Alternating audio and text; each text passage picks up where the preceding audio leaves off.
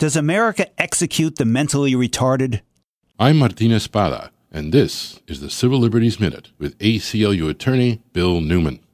In 2002, the Supreme Court ruled that executing a mentally retarded person violates the Eighth Amendment prohibition against cruel and unusual punishment. That ruling came a decade too late for people like Ricky Rector, who you may recall after committing a murder shot himself in the head and underwent a lobotomy. When the guards came to take Rector to the execution chamber, he told them that he really enjoyed his last meal but had saved his slice of pecan pie so he could have it later. In 2002, all that was supposed to end. But Texas has found a way to circumvent the Supreme Court's decision by perversely redefining mental retardation According to Texas, unless the person is a clone of Lennie in Steinbeck's Of Mice and Men, he or she is not mentally retarded and can be executed.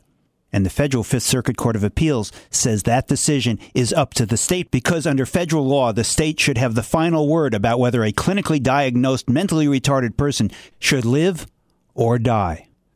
On August 7th, 2012, Texas authorities executed 54 year old Marvin Wilson. Marvin Wilson had an IQ of 61.